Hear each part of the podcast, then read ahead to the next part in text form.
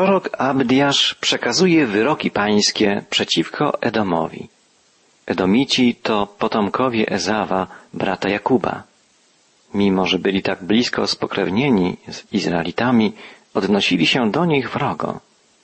Prorok ostrzega, że wrogość Edomitów względem ludu Bożego zostanie ukarana. Kraina Edomu zostanie spustoszona. Ludność będzie zdziesiątkowana, a w końcu, zgodnie z zapowiedzią także innych proroków, Edomici znikną na zawsze z kart historii.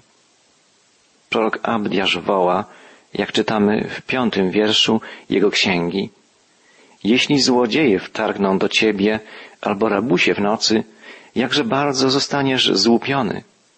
Czyż nie zrabują, ile tylko zdołają? Jeżeli winobrańcy przychodzą do ciebie, czyż zostawią cokolwiek? Abdiasz zapowiada spustoszenie Edomu. Najpierw stawia pytanie, czego należy się spodziewać, kiedy nocą wtargną do domu rabusie, złodzieje? Zrabują wszystko, co tylko zdołają. Drugi obraz, który rysuje Boży prorok, to obraz winobrania. Gdy następuje zbiór winogron, winnice zostają spustoszone. Pozostają w nich tylko ogołocone krzewy. Nie ma owoców.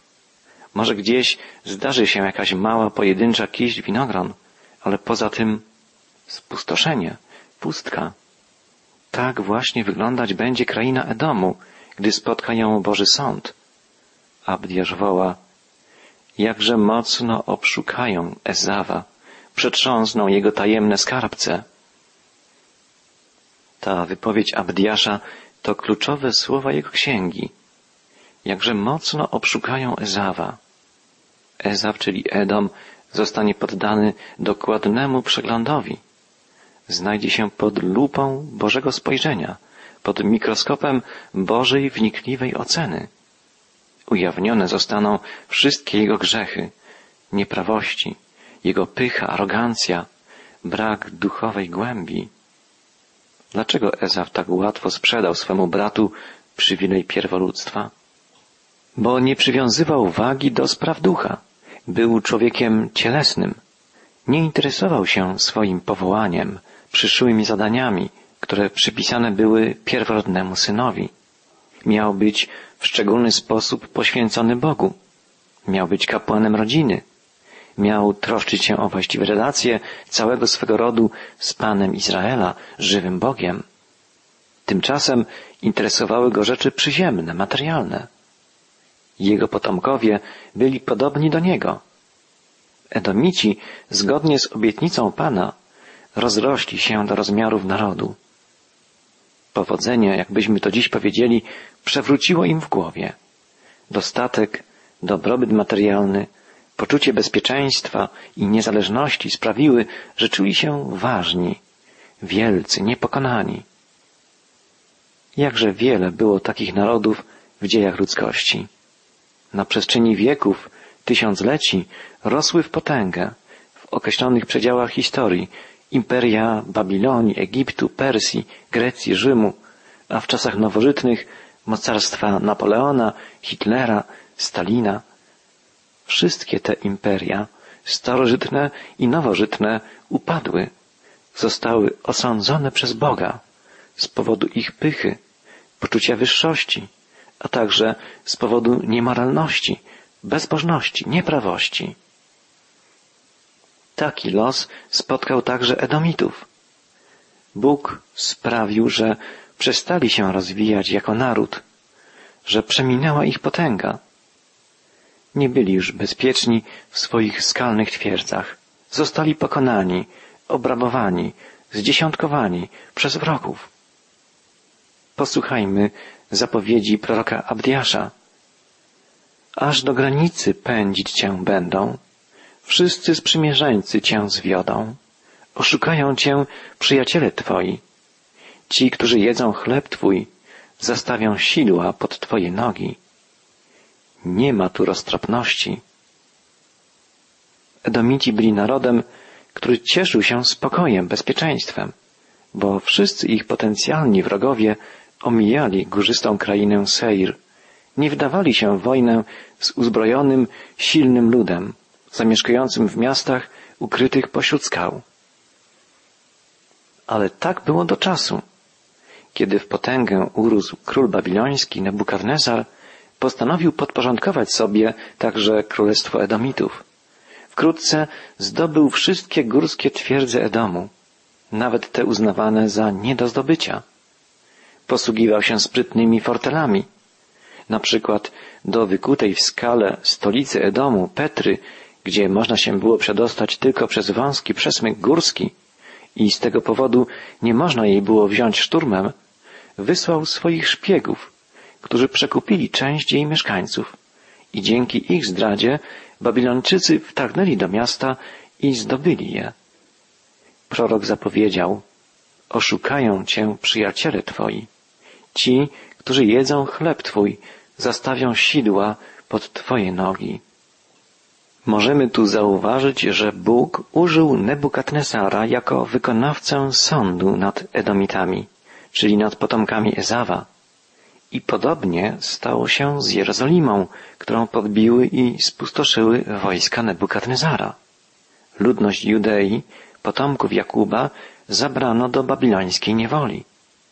Król babiloński, Nebukadnezar, stał się narzędziem w ręku Pana wymierzającym karę zarówno potomkom Ezawa, jak i potomkom Jakuba z powodu ich grzechu, odstępstwa, upadku duchowego i moralnego. Potem Bóg osądził także Nebukadnesara z powodu jego pychy. Przypomnijmy, jak ten wielki starożytny dyktator został upokorzony przez Pana. Zgodnie z relacją proroka Daniela, gdy król babiloński był u szczytu potęgi, zapadł na tajemniczą chorobę. Na siedem lat Nebukadnezar został odsunięty od tronu z powodu swej choroby. Dlaczego tak się stało? Przyczyną była jego pycha. Poczucie, iż jest najpotężniejszym, największym władcą wszechczasów, że może robić co chce i że jego panowanie jest nieograniczone, trwałe. Poczuł się jak Bóg, jak Pan tego świata. W księdze Daniela w czwartym rozdziale czytamy o jego chorobie. W tej chwili spełniło się słowo na Nebukadnesarze. Wypędzony został spośród ludzi i jadał trawę jak bydło, a rosa niebieska zraszała jego ciało, aż jego włosy urosły jak u orłów pierze, a jego paznokcie jak u ptaków pazury. Choroba Nebukadnezara przypominała obłęd znany jako insania zoantropika, to znaczy obłęd zoantropii. Termin ten złożony jest z dwóch pojęć greckich zoon, zwierzę i antropos, człowiek. Istnieją naukowe opisy tego rodzaju chorób. Pisarz wczesnego kościoła, Eusebiusz, cytował dzieła Abydenusa, iż Nebukadnezar pod koniec swego panowania został nawiedzony jakąś nieznaną chorobą. W zwojach odnalezionych nad Morzem Martwym mowa jest także o chorobie psychicznej Nabonida, ojca Nebukadnesara. Istnieje więc sporo historycznych świadectw dokumentujących przypadki zwierzęcego obłędu wśród babilońskich władców. Nebukadnezar chorował przez siedem lat, a jego obłęd sprawił, że został wypędzony spośród ludzi i żył na łonie przyrody jak zwierzę. Nie było wtedy klinik psychiatrycznych, gdzie mógłby się schronić pacjent cierpiący z powodu tak ciężkiej i przerażającej choroby psychicznej. Po upływie siedmiu lat Nebukadnesar wrócił jednak do zdrowia. Jest niemal pewne, że Nebukadnezar zostałby na trwałe odsunięty od władzy jako człowiek niepoczytalny, gdyby nie fakt, że sam Bóg zgodnie z zapowiedzią proroka Daniela, spowodował jego powrót na tron. Jak wiemy, Nebukadnezar panował w Babilonie przez 45 lat. W tym długim okresie królowania, pełnego sukcesów militarnych i politycznych, nastąpiła siedmioletnia przerwa, w czasie której Bóg odsunął niezwykle utalentowanego, ale też pysznego króla od władzy i uczył go pokory. Spójrzmy, jakie świadectwo złożył ów pierwszy światowy dyktator po okresie swojej choroby, kiedy wrócił do zdrowia. Czytamy w proroctwach Daniela.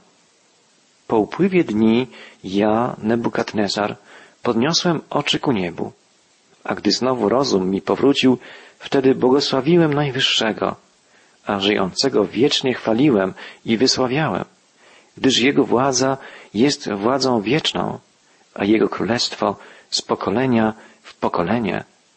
A wszyscy mieszkańcy ziemi uważani są za nic, według swojej woli postępuje z wojskiem niebieskim i z mieszkańcami ziemi.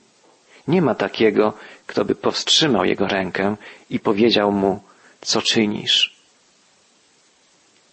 Jest to świadectwo autentycznego, prawdziwego nawrócenia. Nebukadnezar zdał sobie sprawę ze swojej pychy, uniżył się przed Bogiem i oddał mu chwałę jako Panu świata. Uznał suwerenną władzę Boga, Króla Niebios. Nebukadnezar wyznał, Jego władza jest władzą wieczną. Według swojej woli postępuje z wojskiem niebieskim i z mieszkańcami ziemi. Uświadomienie sobie swej małości, grzeszności, uznanie panowania Boga, posłuszeństwo względem Niego, podporządkowanie się Jego woli, to istota nawrócenia. To podstawa, szczere odwrócenie się od swojego ja i pokorne zwrócenie się ku Bogu. Bóg pysznym się sprzeciwia, pokornym łaskę daje. Prawdy tej doświadczyło wielu przywódców światowych na przestrzeni historii. W czasach nowożytnych najwięksi dyktatorzy, tacy jak Napoleon i Hitler, którzy usiłowali podporządkować sobie cały świat, przegrali z Kretesem. Napoleon stał się wygnańcem, a Hitler popełnił samobójstwo. Nie popełnimy chyba błędu, gdy stwierdzimy, że Hitler był szaleńcem. Uważał się za nadczłowieka, a pełen był kompleksów. Szamotał się pomiędzy nienawiścią, nacjonalizmem, antysemityzmem i obłędem, śmiesznością. Napoleon cierpiał na epilepsję, podobnie jak Juliusz Cezar, jeden z najpotężniejszych władców rzymskiego imperium. Z pewnością nie jest łatwo być władcą, przywódcą, królem, prezydentem, premierem. Zawsze pełniąc takie funkcje, człowiek narażony był i jest na wielkie napięcia, stresy. Musi sprostać wielkim wyzwaniom. Musi podejmować trudne i odpowiedzialne decyzje. Najgorzej jest, gdy człowiek sprawujący wysoką przywódczą funkcję wzbija się w pychę i uważa, że wszystko wie najlepiej i że wszyscy powinni mu być posłuszni, ulegli, a on, niczym Pan i Bóg, ma prawo postępować według swoich norm, ma prawo realizować swoją własną wolę. To grozi szczególnie tym, którzy uzyskują bardzo wielką władzę. Stają się pyszni, aroganccy.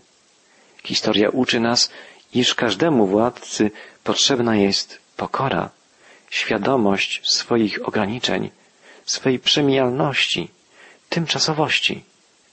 Jedynym suwerennym, ponadczasowym władcą jest Bóg Stwórca, Pan Wszechświata, Pan historii. Nie zapominajmy o tym i szukajmy Jego woli. Powróćmy do słów proroka Abdiasza. Posłuchajmy jego następnej zapowiedzi. Abdiasz woła, jak czytamy w ósmym wierszu jego księgi. Czyż nie stanie się w owym dniu wyrocznia Pana, że wygubię mądrych z Edomu i zrozumienie z góry Ezawa? Wygubię mądrych z Edomu. Wiemy z przekazów historycznych, że kiedyś było w tym narodzie wielu mędrców. Pamiętamy, że jeden z przyjaciół Hioba, Elifas, pochodził z Temanu, miasta Edomitów. Mędrcy edomiccy byli znani i szanowani na całym starożytnym wschodzie, ale z powodu pychy i oddalenia się od Boga ich sława przeminęła. Abdiasz zapowiada w imieniu Pana, wygubię mądrych z Edomu i zrozumienie z góry Ezawa. Kiedy kończy się mądrość, kończy się też poznanie Boga, kończy się zrozumienie spraw duchowych. Natomiast otwiera się pole dla przesądu, dla zabobonu, dla fałszywej religijności. Archeolodzy odkryli ruiny świątyni niedaleko Petry, wysoko w górach, gdzie Edomici składali krwawe ofiary z ludzi. Upadli tak nisko, w najgorsze formy kultu pogańskiego, choć wcześniej znali prawdziwego Boga. Przecież Ezaf był synem Izaaka, wnukiem Abrahama. Prorok Jeremiasz, wołając do Edomitów, potomków Ezawa, postawił pytanie, czy nie ma już mądrości w Temanie?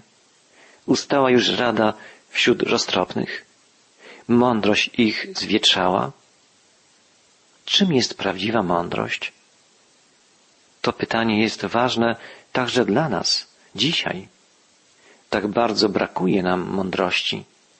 Nie tylko przywódcom, liderom politycznym, ekonomicznym czy religijnym, ale nam wszystkim, w życiu na co dzień.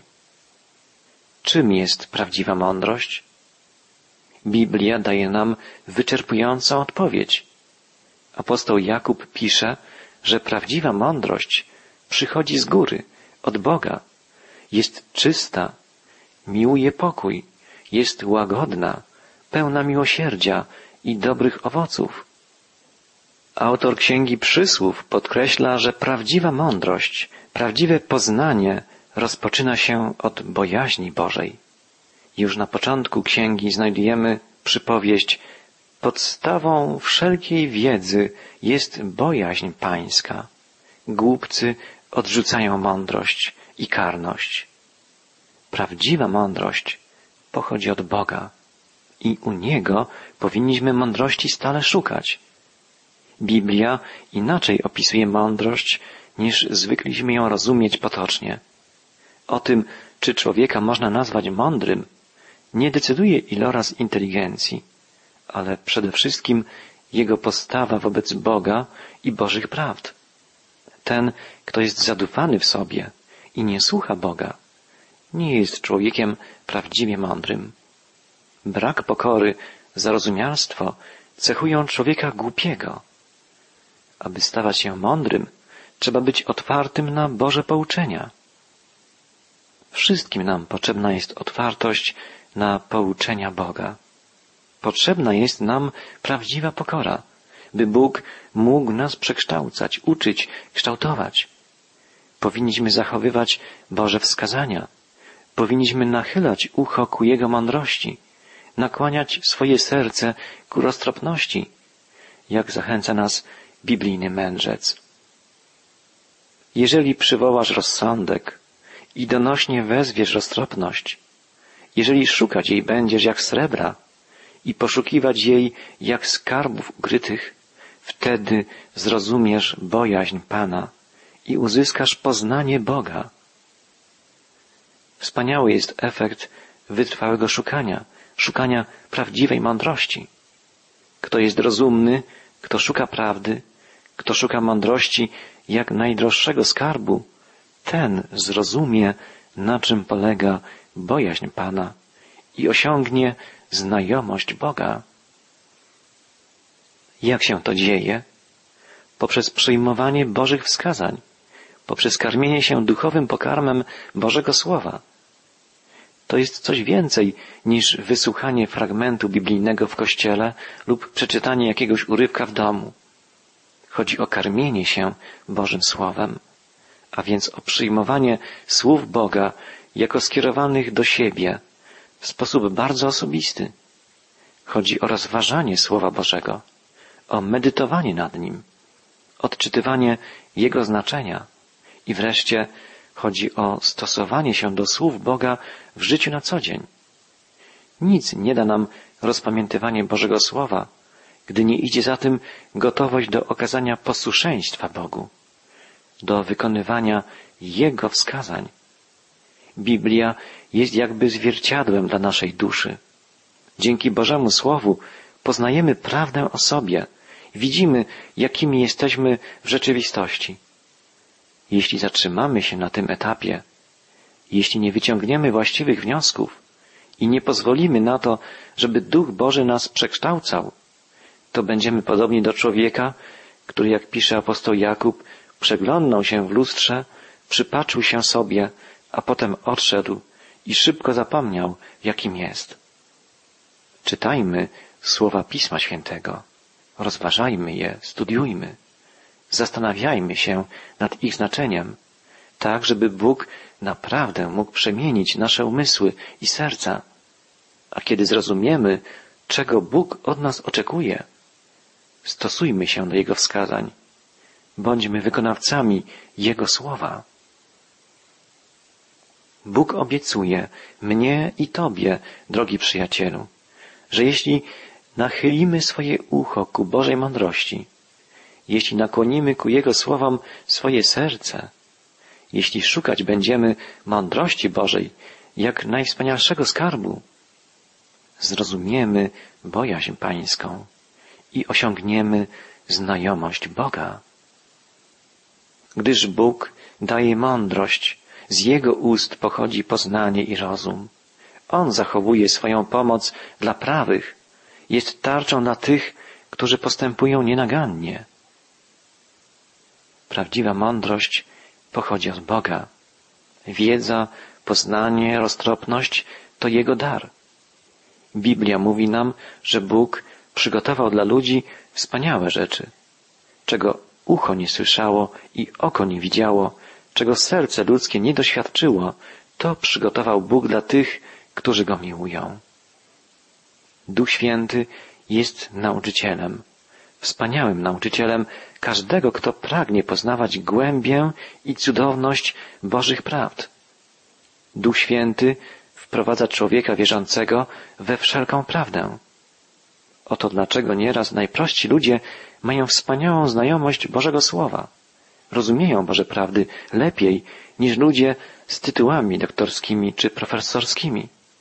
Pan udziela mądrości, z Jego ust wiedza i roztropność.